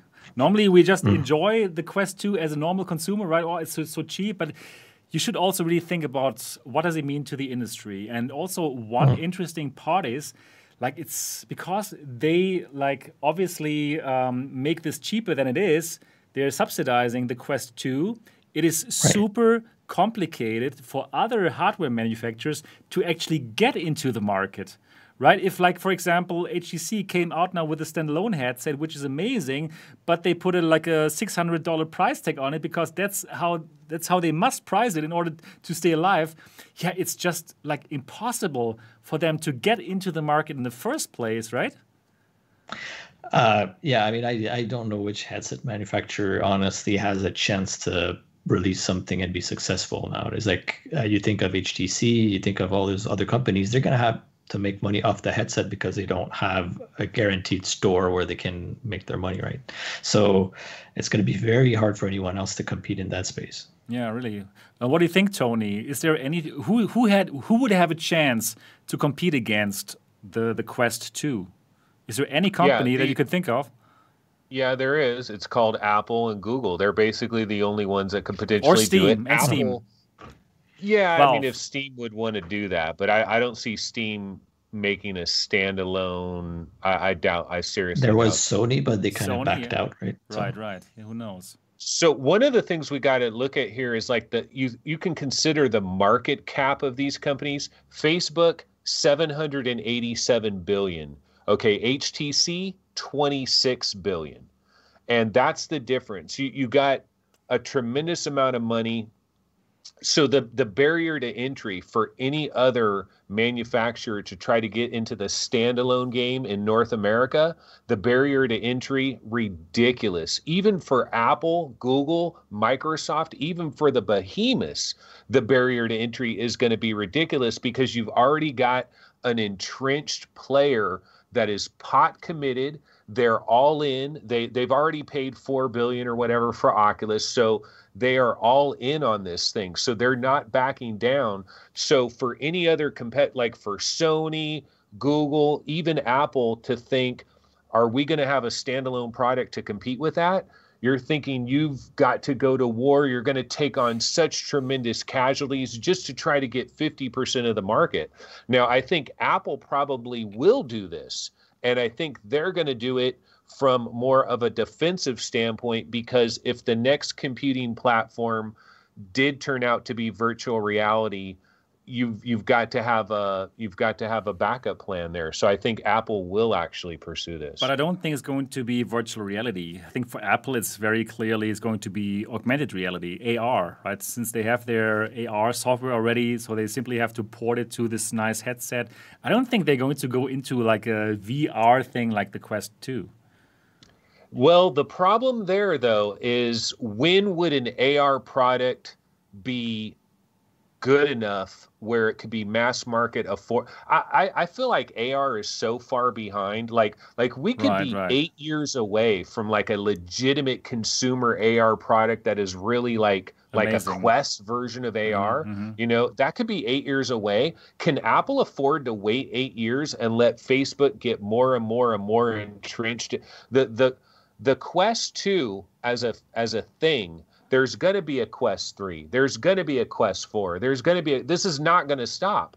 So any other company that feels like this could be a long-term threat, they're going to have to deal with this problem sooner or later. Right, got it. Um, Guy, now you really know about streaming, streaming like the content, and now I would like to ask you about my my thoughts about who could compete. In my opinion, I think a real competitor to the Quest 2 could be a device that streams Steam VR content from the cloud. You know, some some some kind of device that would stream all of your Steam VR games beautifully to your standalone headset, and the headset gets everything from your nice 5G connection, and well, all your Steam VR games, everything is being rendered not from your computer, but from that edge edge computer in the cloud. And you pay probably i don't know like a monthly fee of i don't know $20 to pay for these servers. And uh, it's going to be our 5g streaming um, yeah wonderland. And yeah then we already have the platform because steamvr is a great platform. Nobody has to redo their games. Everything is there already. And we simply stream the pc vr games onto our let's say valve standalone headset. What do you think? Is that is that a future that is actually viable? And how far away would that future be in terms of techno- technology? Well, if it's already viable, I say yes because people are actually doing that today. wow. Uh, with I was Shadow, right. well, that's the thing. It's it's not for everyone though because it depends how far you are from the data centers. Uh, like Shadow has uh, like some servers in uh, in France and in I think in Germany. Right. Uh, if if you're close by, the latency is pretty uh, manageable. It's not too bad. Uh, but if you are further away, then the latency becomes a problem because in VR you need very very low latency to have a good experience. Um, and it you know some parts of, of the world don't have great internet either like the us or canada right? It's not great. Same we in have Germany really here, bad infrastructure. Yeah same here. So uh, I, I think it's going to be a while given the infrastructure problems that we have.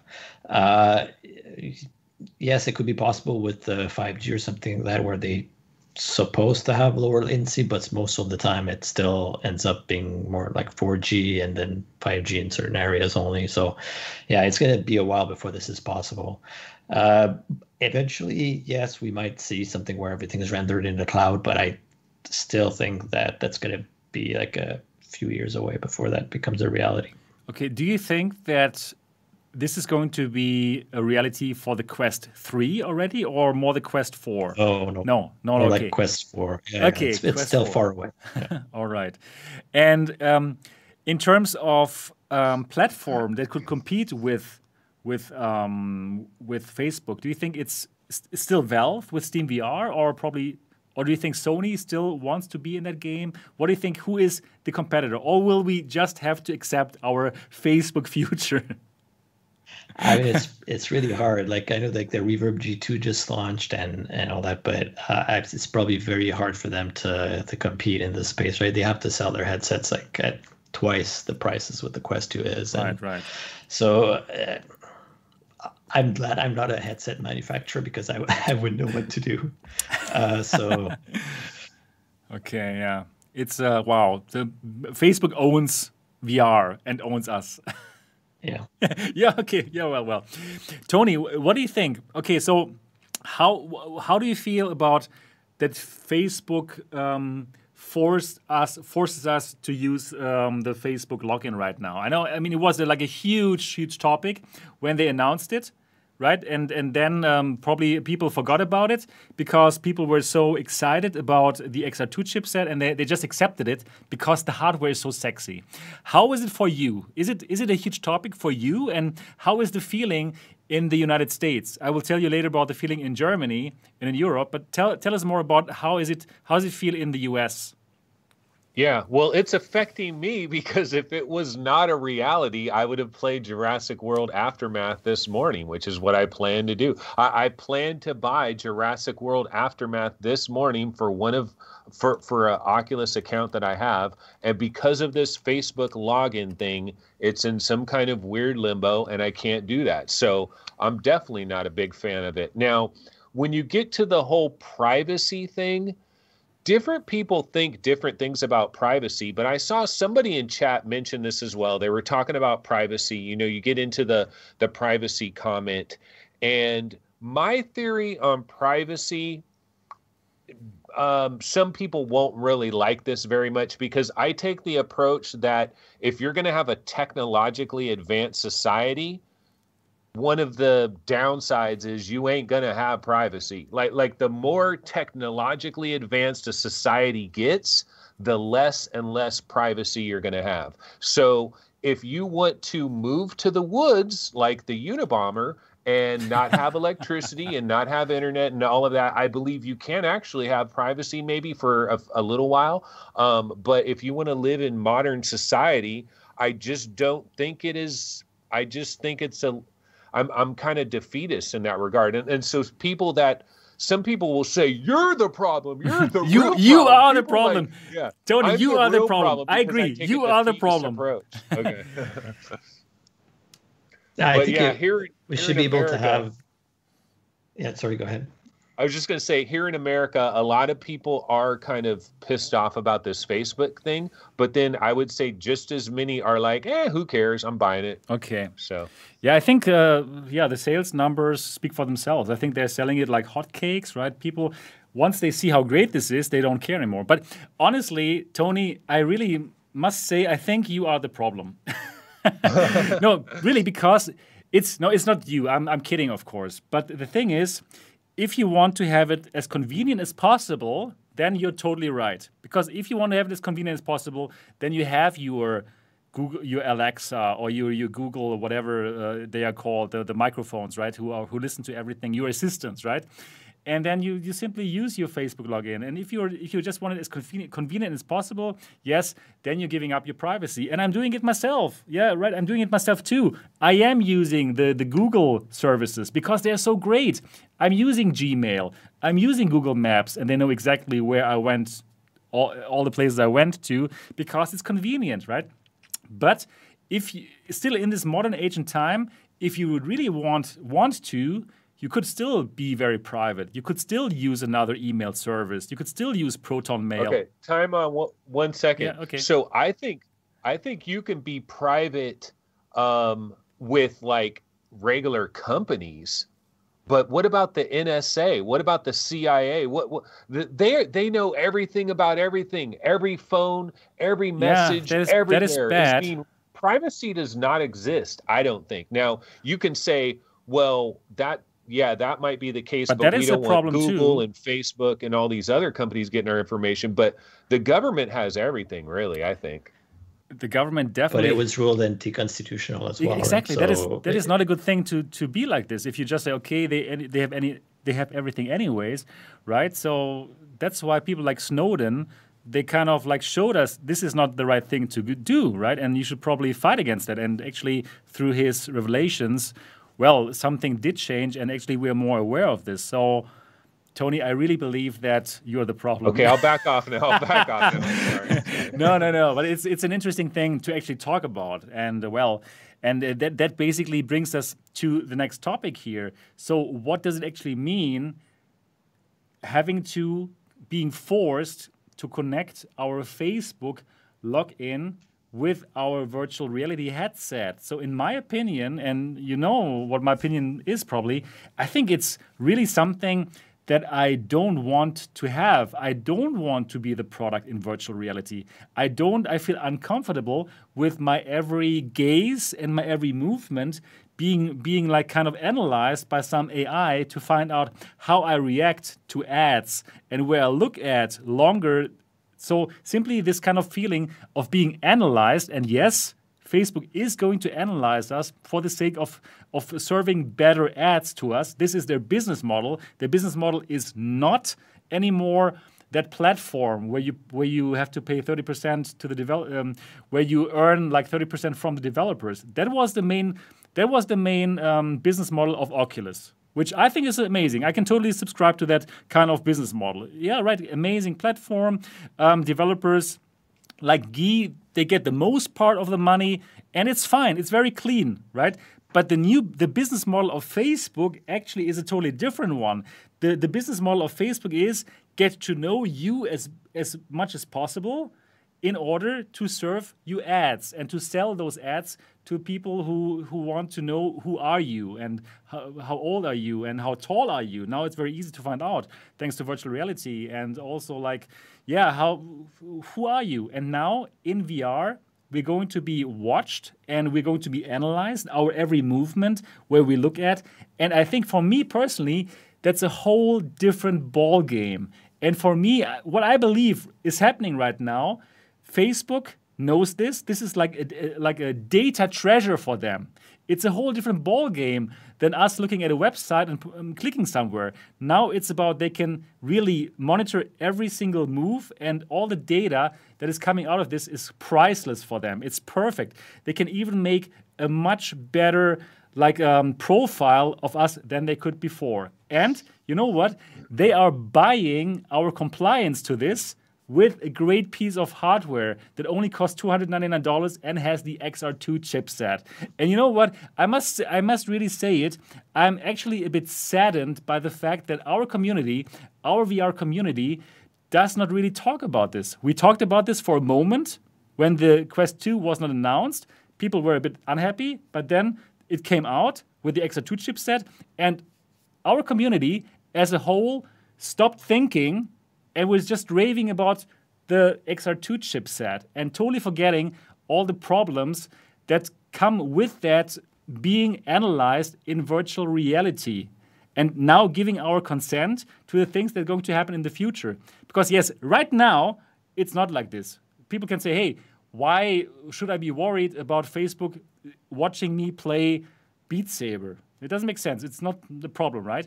But in the future, I believe that we're going to be in VR for other things, for working.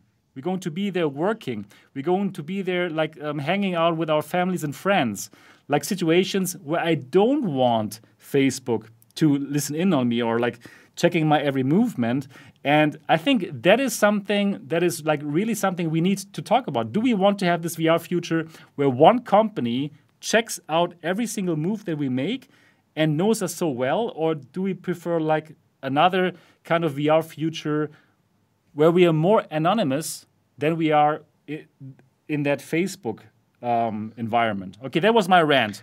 Tony, what do you think about well, that rant? Just, okay, here I got something to say. So, um, so what do you ultimately want then in the future? Because all the companies like if there is this treasure trove of consumer data that they can glean from where your eyes are looking and all this stuff if that's there how do you de-incentivize a company not to take advantage of all that so yeah, you're right. basically talking about you got to have some kind of legislation right to say that that you can't track this you can't do this you can't you can't keep uh, data logs on where's where people's eyes are darting to or how many seconds they focused on that or whatever. And then also you know we're going to get even deeper into this folks. If you think just looking at where your eyes is moving is going to be the future these headsets with like halo bands and stuff we're going to get into like where they're actually like measuring brain waves and stuff and like actually Absolutely. knowing like thoughts and intentions. That's that's coming as well. I don't but want to put a tinfoil hat, but you also forget that there are cameras on those headsets that can scan the room, know what's in your room. They can see, oh, he has an Xbox. Oh, he has that game. Maybe I should recommend to play that game. Or like, there's tons of things they could do. They're not doing that right now. I don't want people to oh, forget. Yeah. But it's all the cameras is also scary in a way. Yeah, and and one of the things that we want the most, well, one of the things that I really want with the future of VR is is what Facebook is calling live maps and what Qualcomm calls scene recognition and understanding, which is the the idea of having all these external cameras that are analyzing your play space, determining where there's sofas, there's tables, large physical objects, and basically using like machine learning to kind of like uh, understand typical uh, family room environments and stuff like that so that eventually we can be in VR and not just have to be in a little tiny little cubby hole. We can walk around our house sure it's going to happen. knows, of course. you know it, it's all happening. And and so when it does that it's going to be able to scan everything in your house and it's going to know whether you're a smoker or a non-smoker whether you mm-hmm. have pets whether you don't have pets whether you whether you eat uh you know this type of food or that type of food because it's going to be able to scan everything and it's going to the bottom line th- this goes back to this reality that if you're going to have a technologically advanced society privacy goes bye bye. Because here's the thing: yeah, you can but you, but you should make the choice. You should make the choice. You should make. There should be. I think, in no, my opinion, in choice. my opinion, no, but this is choice. this is a problem. No, if we now say, if we now are just okay with it, like okay, perfect, this is an amazing device. I will totally sign all the terms and conditions. Then we send the signal to Facebook and to Google. Yes, it's all right. Just give them the sexy hardware, and we can totally take all the data and do all the bad things that probably we don't want them to do. But if we would actually discuss this more, and probably if if the if like the governments will really step in and say, hey, it's not a great thing that this happens. It's not a great thing that Facebook forces us to use our social media account to log in to the Quest 2 then probably they will find out hey, it's not so easy. We cannot bribe them with the $299 hardware to do all these things. And you know what? I think honestly, I'm really happy that this is happening here in Germany. In Germany, Germ- the German anti um, I don't know how it's called anti-monopoly organization from the government antitrust? Cartel or cartel anti-cartel. They are going to prepare a case against Facebook that it's they will go they're going to check is it actually um, lawful that they would force us to use this Facebook login to simply use the Quest 2 and uh, using their monopoly and to do all these things. And you know what? I think it's the right thing that they're checking it out. And probably, mm. probably other um, European states and even the US or Canada, they will look at this case here in Germany and probably they will also do something against it. Because, in my opinion, I believe that Facebook is misusing their monopoly now in order to drive away competition, like, for example, Guy Godin with his uh, amazing virtual desktop or Bigscreen VR. Driving away other competition with like having the uh, the prices so low and all these kind of things and forcing us to use the Facebook login. And honestly speaking, I believe that that Facebook made um, a, a mistake with forcing us with the Facebook login. It's so short-sighted, in my opinion, because you know, mm-hmm. for, for MRTV, for this channel, if they would have not done it, I would be like telling everyone and their mothers to buy a Quest 2 because it's amazing. And I don't have these problems. I wouldn't have these problems that I have now. Now, unfortunately, I have to tell everyone, yeah, it is an amazing headset, but you are forced to use a Facebook login. If you say something that is not according to Facebook policy, because they make the rules, right? If you do something, if you say something wrong in a social VR environment, they can totally like um, block you from getting your your uh, getting into your account, and all your games might be gone. So this but is is like a pain in the butt. yeah, you know what I mean? Like it's. Uh, I think Facebook like uh, made a mistake here, like uh, like um, a mistake for themselves. Would you agree, um, Guy, with this? Did they make yeah, a mistake here? I, technically, they, they could already associate your Oculus user with Right. your Facebook account. They know who you are, right? Because you course. use the credit card, you use Exactly. your name on it, right? So they could already associate you with uh, with your Facebook if you have one. I think it's a mistake because it it it joins two things that are unrelated to each other, like a social media account and a, a gaming account, which are totally separate things. Um, and I- think that the problem is the monopoly here because if there was competition, if there were multiple uh, wireless VRs uh, solutions out there, people would be able to say with their money, "Oh, I don't want to buy the headset that forces me to have a social media account." They could buy the competitor, right? But there's no competition right now, so people are forced to, if they want to use VR, to uh, go to the Oculus platform. So I think if there was competition, that would be, I, I think a lot of people would be able to uh, essentially make one more successful than the other for bad decisions like that. But right now, uh, Facebook isn't penalized for that. Right, but it might happen. So in Germany, we cannot buy any kind of Oculus product since a couple of months. So people cannot buy the Quest 2 here in Germany. They cannot How buy. did you get yours? Yeah, I, I got mine from Amazon France. So because it's Europe, I can simply buy in any European country, and it's just like buying from Amazon here in Germany. So that's no problem, and Okay. people people in Germany do it. But um, yeah, but this might this might still be a problem for Facebook. So I think it's a bit short sighted that they're trying to force us into Facebook. And in my opinion, what it would have been much smarter just make this um, association with the Facebook login just so amazing that you want to do it. Like, for example, Right, F- exactly. Facebook Horizon probably is going to be an amazing service. And probably they could say, okay, you can only use Facebook Horizon if you associate your Facebook account because this is our social thing. Probably lots of people would have done it like on a voluntarily basis instead of being forced to. And then there would also not be any of these kind of like uh, competitive uh, problems and anti- antitrust things that they are now facing here in Germany and probably soon in other countries as well.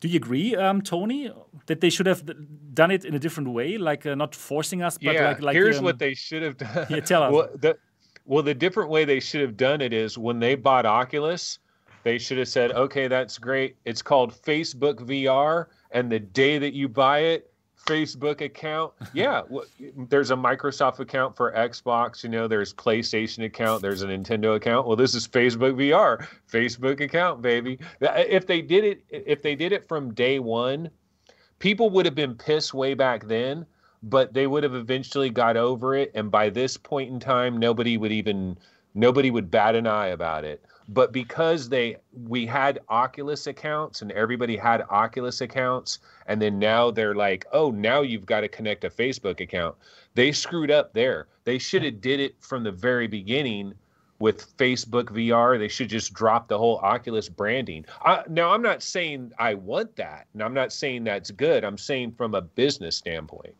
yeah, And right. they also promised that the Facebook login would not be required. Remember, Palmer made that statement because you know Facebook told them, no, it's never going to be a requirement, right? yeah. and then they backtracked on that, which is, I mean, for people who bought a Quest One and bought games on that, uh, you know, I kind of understand why they can be pissed about you know having to do that now.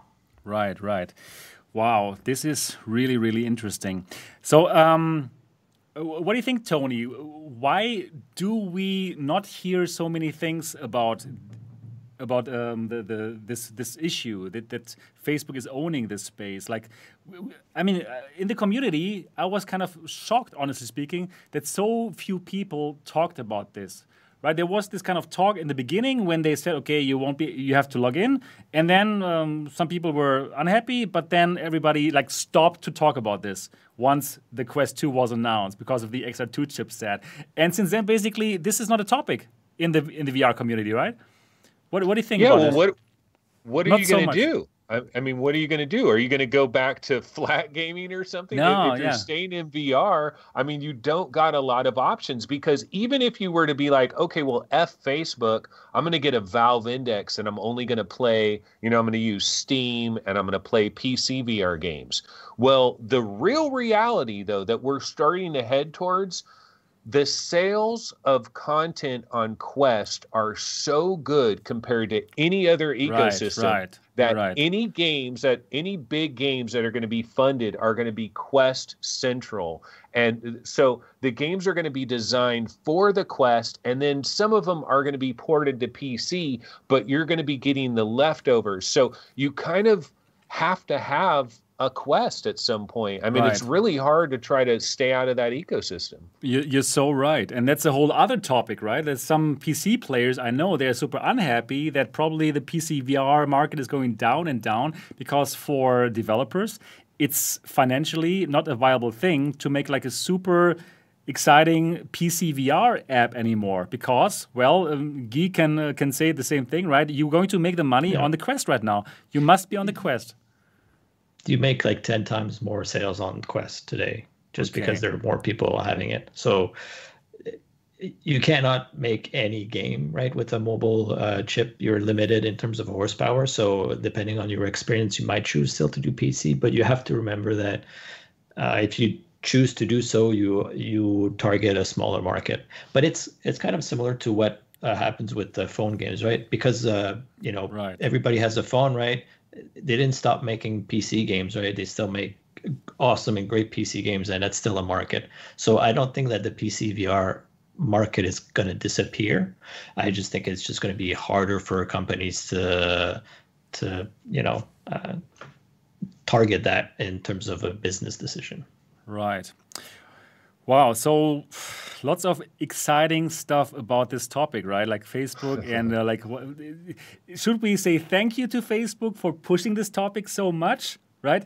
Or should we say like, damn, this is there's so many bad parts involved with this whole thing. So it's it's I'm still not sure exactly if I should be thankful for all the VR stuff that we get, right? And for so many people that get into VR now, or should I be more concerned about the direction in which our VR community is going? That's still something that I'm unsure about. And I think everybody should think about it a bit more. And um, hopefully, I really hope that our talk today could be a bit thought provoking and let people think a bit more about the topic that actually not everything is great about a $299 Quest 2 and that some people might be driven out of competition, that there's some problems, quite a lot of problem with um, developers, yeah, who get their apps copied, like what's happening to Virtual Desktop right now, and that not everything is just amazing with the Quest 2 and how Facebook is dominating the market. Right, I think we're getting closer to the end of today's second episode of the Next Dimension podcast. And yeah, um, Tony, any last words for this episode? Yeah, I mean, well, actually, one one last thing I would say, it would be super interesting if some YouTuber out there maybe did a alternative history uh, where Facebook never bought VR. You know, Facebook never bought Oculus because right. here's the thing: if Facebook never bought Oculus, something would have happened. I mean, Oculus would have gotten bigger. They would have got venture capitalist money. There would have been a product, but the history would have been very different. Right. And and it's something to consider and I think it would be fascinating. I mean like obviously no one really knows for sure, but to try to think how far back like think how far we've come with facebook we do have this $299 product that pretty amazing and everything but imagine if they were never there what would we be doing right now? What would we be playing right now? Where would the ecosystems be and all the games and everything? Right, that makes so much sense, and it's a really interesting thought. Where would we, where would be where would we be without this investment?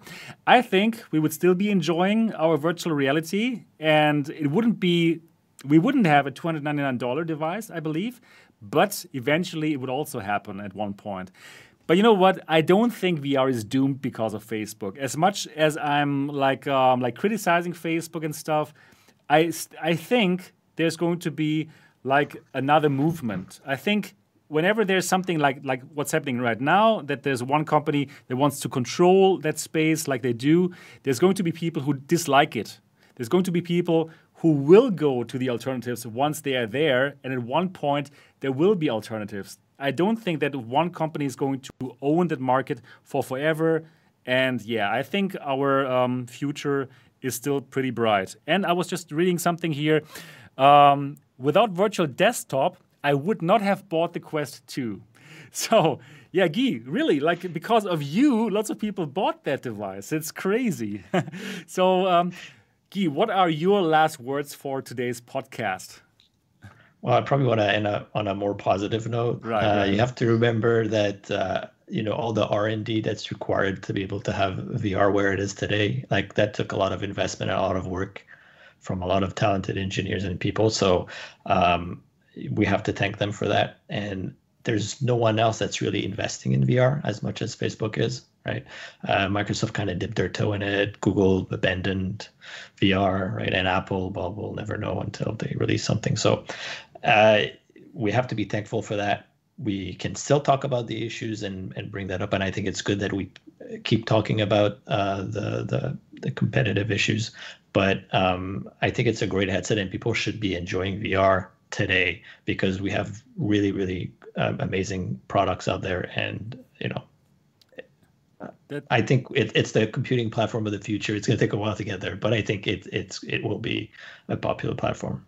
I think so too. Thank you so much for these last words. And also, again, from me, as much as I criticize Facebook for what they're doing right now, I still thank them for pushing the topic as much as they do and for bringing that beautiful device out there. But I, just like you said, Guy, I think it's also important that we do talk about mm-hmm. the negative parts, right? That we also discuss it, and hopefully through these um, open discussions, they might also think about some things. They might want to think about how they deal with the developers, right? Because they need you as well. They need you to to do new things and to try out new things.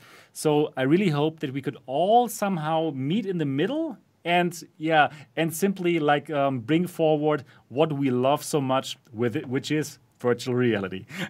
and with these beautiful words, uh, this is the end of the second episode of the Next Dimension podcast. I really hope that all of you enjoyed this podcast and this talk. If yes, give it a thumbs up. And again, don't forget, this is also an audio podcast now. You can already find it on Spotify, you can find it on the Google um, platform, and you can find it also on SoundCloud. And very soon, hopefully, you're also going to find us on iTunes. We're still waiting for for Apple to acknowledge it. And then we're also going to be on iTunes. That's it. And now I'm looking forward to see you guys in the next episode. Until then, bye bye.